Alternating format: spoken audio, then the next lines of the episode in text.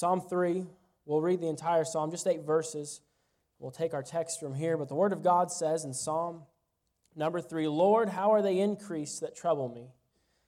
Many are they that rise up against me. Many there be which say of my soul, There is no help for him in God. Selah. But thou, O Lord, art a shield for me, my glory and the lifter up of mine head. I cried unto the Lord with my voice, and he heard me out of his holy hill. Selah. I laid me down and slept. I awaked, for the Lord sustained me.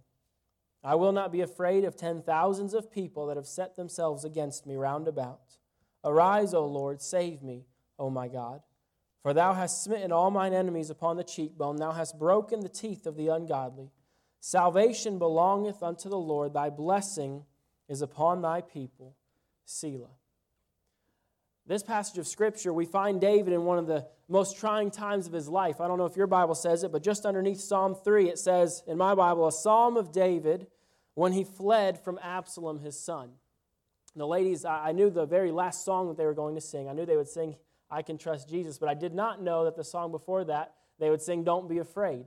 And those two songs just go so well with this passage of Scripture because David finds himself in one of the hardest times of his life, running from his own son, fearing for his life.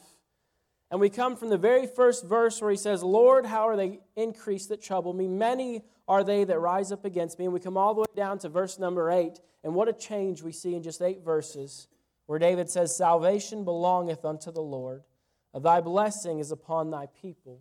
Selah. This psalm, it's broken up in three different sections by that word Selah. And that word is a, it's a musical term, and it means a pause. One commentator put it like this that whenever we come to the, to the word Selah in the Word of God, we need to stop, look, and listen to what God is saying to us. And in this passage of Scripture, in this Psalm of David, I'd like to really look at one thing, and that is this How can we have peace in the problems of our life? How can we have peace in the problem? We see David, he starts out very troubled. He starts out with a very big problem.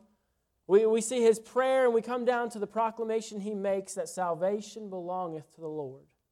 But how, how did David get to this, and how can we through this passage of Scripture, have peace in the problem. J. Vernon McGee, he said this trials and sorrows are shared by all godly people, regardless of who they are or what period of time they live in. The fact of the matter is, we all have problems. We all have trials. You may be here this evening and you may say, Brother John, have you been watching me? I'm going through the hardest trial of my life. I, I promise you, I assure you, I've not been watching you. But God knows. God understands the problem you may be in right now. Maybe you just came out of one, or maybe, maybe right now you're in very smooth sailing. But the fact of the matter is, the problem always comes. And when we come to the problem, how can we have peace in the problem? Not after the problem, not before the problem, but in the very midst of the trials of our life. How can we have peace as David had peace? The first thing I'd like you to notice look very quickly, we'll just walk through this. Verse number one and, and verse number two, we see David's problem. David's problem was this his son Absalom, something happened to Absalom's sister. And Absalom was very angry and he avenged his sister. He took it unto his own hands and he did something that was wrong. And because you could, you could read the entire account in 2 Samuel chapter 15 and before that, but because he did this wrong thing and he killed many of David's other sons, Absalom flees the nation. He goes and he runs off. He's scared for his life. He, he flees, and David, in the process of time, he, he forgives him and brings him back in. But Absalom starts deceiving the people, deceiving the nation of Israel. And Absalom, he goes and he brings 50 men in chariots, and they come and they stand in the king's gates. And every time a man comes with a problem to the king, Absalom stops and he says, I'm sorry, but my dad hasn't left anybody here to, your, to hear your problems. He's not left anybody in the palace. He said, If only I was king, if only I was in there, I would hear every one of your problems. You wouldn't have to worry about it. You could come right in, you could tell me, I would hear all the problems that Israel had. And he began to turn the hearts of the people. And it says in 2 Samuel chapter 15 and verse 13 that all the men of Israel, their hearts were turned to Absalom. And because they were turned to Absalom, David hears about it and he flees for his life. And we pick up right here in Psalm 3, verse number 1, right as David is fleeing for his life and his son Absalom is chasing him. If you were to go back to that account in, in 2 Samuel 15, you would see that Absalom, it starts out with just him deceiving the people. And then he has those 50 men around him. And then it continues to increase to the point where at the end of this psalm, Absalom is chasing David with all the men of Israel. Every single one of them, the Bible says, all the men of Israel crossed over the, the river Jordan to chase after David. And we see David's problem. He says, Lord, how are they increased that trouble me? Many are they that rise up against me. Many there be which say of my soul, there is no help for him in God. Selah. You know, the trouble in our life, it's, it's, it's always two things. There's always a lot of it, and it's always increasing. It's always increasing. The fact of the matter is, if we focus on the problem, we're always going to find what? Just another problem. And if we focus on this one thing, I remember my wife and I, we've been married just over a year now, and God provided an amazing way. We were living in Knoxville, or I was living in Knoxville, she was still in Chattanooga. We were preparing for our wedding, and I worked for a property owner. So he had rental houses and he had uh, other properties, and, and I was ended up renting a house from him, but the, the house needed work. So he paid me as his employee to renovate the house that I would soon be renting. So I got paid to renovate my own house. It was wonderful. It was amazing. But you know, I spent so much time in that house. And Gracie and her mom and her sisters, they would come and, and, they would see it, and it looked a little rough in the beginning. And I would spend maybe two or three weeks working in it during the day while I was on the job. And they would come back and say, Wow, it looks so much better. But I would walk in, and as soon as I walked in the house, I would see just that tiny little piece of paint that chipped off in the small corner. They would never notice it. But I got so focused on what wasn't right. What was wrong? What didn't look like it should be there? What was out of place? And when we focus on the problems, they just increase. They just increase more and more and more. It takes a snowball effect and it just keeps going. But it doesn't just increase. Look at verse 2. He said, Many there be which say of my soul. Isn't that all of our problems? Many there be which say. One of the greatest problems we have in our lives is what other people are saying about us and how we feel about everybody else's words about us. You know, problems, uh, there's many of them, they're increasing, but they're always discouraging. Think about David. He's running from his own son. He's scared for his life as his own son is chasing him. And he says, Many there be which say of my soul, there is no help for him in God. You know what the people probably thought? Well, his sin, that thing he did with Bathsheba long ago, well, it's finally caught up. Many there be which say of my soul, there is no help for him in God. Well, God's finally forsaken him. And we come to that first Selah. We come to the, the first pause, that first wait, stop, look, listen, look, look what God's saying. And we see David in a terrible position. Pastor Sexton, he wrote two different books on the life of David. And one of them, speaking of, uh, of David and the problems that he went through, he said this Pastor Sexton said, Trouble born in the spirit of Jesus Christ produces Christ likeness. There is no painless way to follow the Son of God.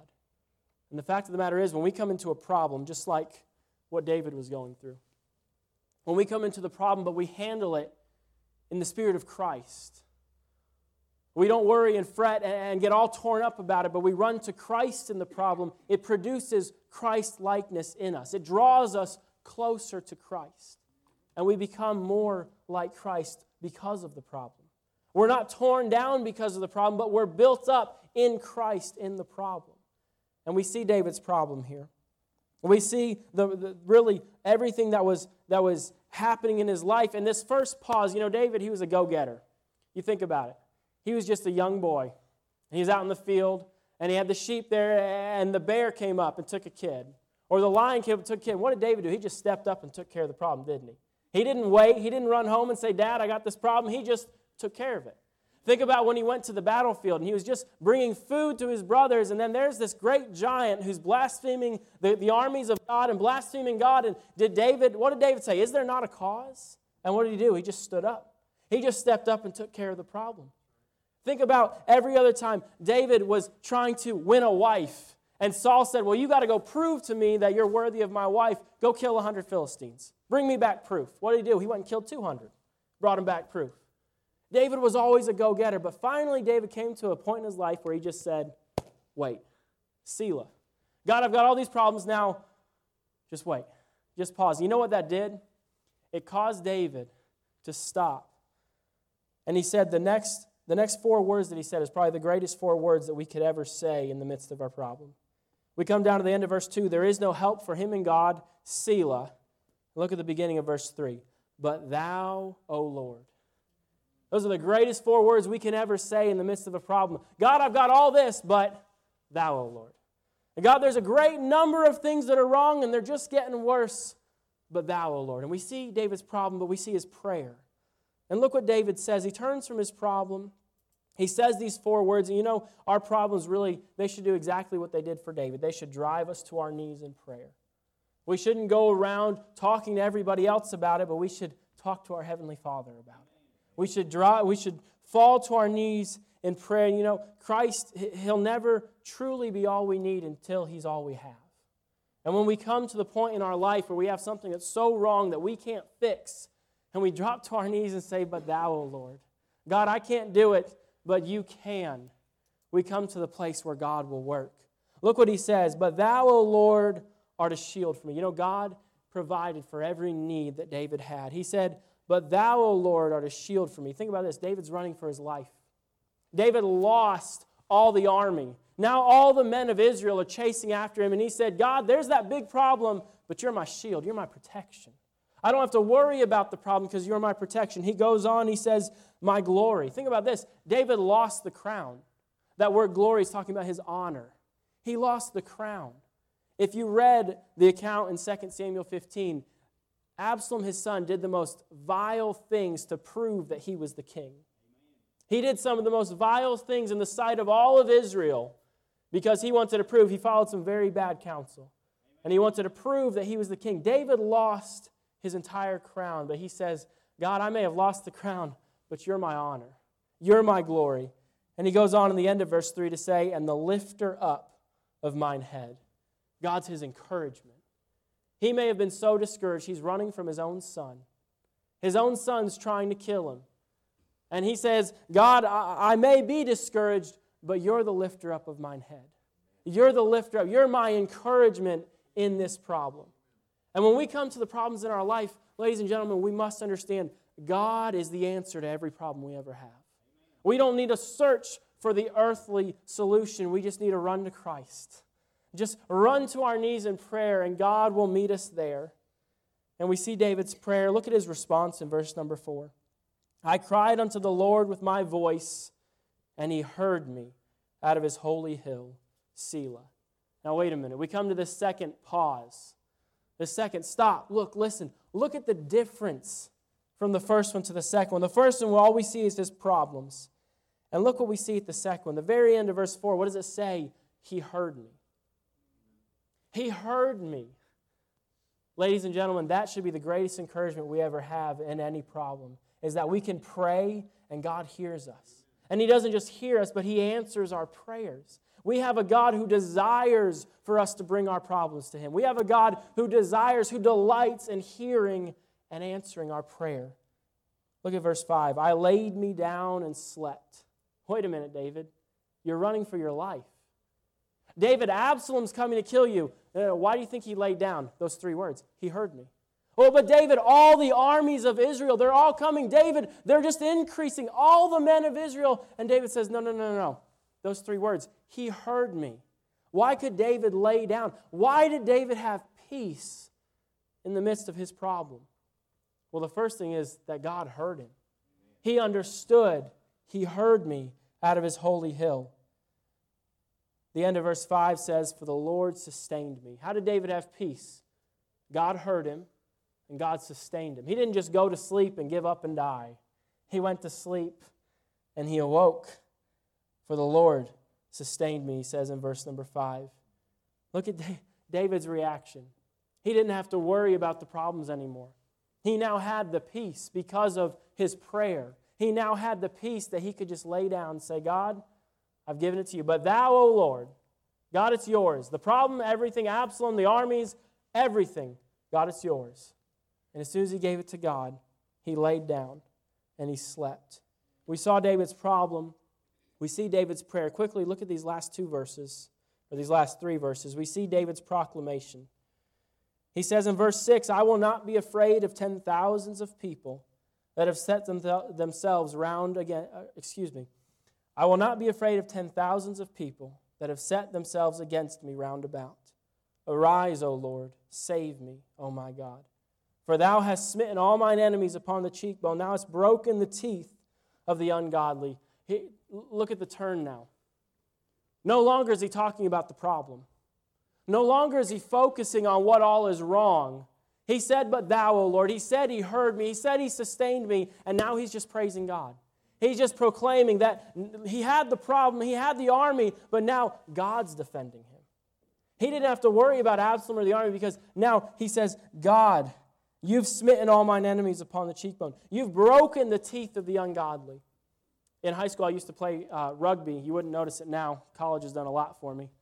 But I used to be playing rugby in high school, and I remember one time I was in a park and I was just messing around with a couple of my friends, and I, one of my friends caught the rugby ball, and I was going to tackle him. Just I wasn't trying to you know do anything, just playing around. And when I was tackling him, in the midst of it, I noticed that I tackled him towards the sidewalk on accident. So I thought, well, I don't want him to land on the sidewalk. I'm not trying to hurt him. So I tried to hold him up. Well, at that point, I was a lot smaller, and he was a lot bigger than he is now. And all that I did in trying to hold him up is my hands got trapped underneath him. And he landed on his back, but I landed face first on the sidewalk. And I broke this tooth off in half, and I'd have root canals in the other two. So when I read that verse where it says, Thou hast broken the teeth of the ungodly, I think, that hurts. I've been through that. But think about this God's defending him now. He can have peace in the problem. He proclaims, God, you're now my defender. You're breaking the teeth of the ungodly. You're smiting all my enemies upon the cheekbone. He doesn't have to worry about it. And he comes to the very end, all the way to the end of uh, uh, verse 8. And he says, Salvation belongeth unto the Lord. Thy blessing is upon thy people. Selah. We come to this stop. Look, listen, this last one. We started in the beginning, it was just all about the problem. David, he turned to God, he prayed. We came to the second Selah and we realized God heard him. And from there, we see God sustained him, God defended him, and he comes to the very bottom, verse 8, and he says, Salvation belongeth unto the Lord. Ladies and gentlemen, how do we have peace in the midst of our problems? We understand three things God hears and answers prayer, God sustains us in the midst of the problem, and at the end of it all, salvation belongeth unto the Lord. We don't have to worry about fixing the problem. We just have to go to the God who can fix all the problems. The disciples didn't have to worry about the storm, did they, in that song? What did the song say? God spoke three words, and it was the storm that had to die. It wasn't the disciples. They were afraid for their own life. It wasn't the disciples that had to die. The storm had to die. And can I say, ladies and gentlemen, in the midst of our problems, we don't have to worry about our own life. God's our shield, God's our defender. God will sustain us. We just have to worry about where's God? Where's God? David said, But thou, O Lord. David said, He heard me. And David said, Salvation belongeth unto the Lord. I wonder, are you going through the problem? Are you right in the midst of it? Have you spoken those four words, but thou, O Lord? Have you run to Christ? Let's pray together.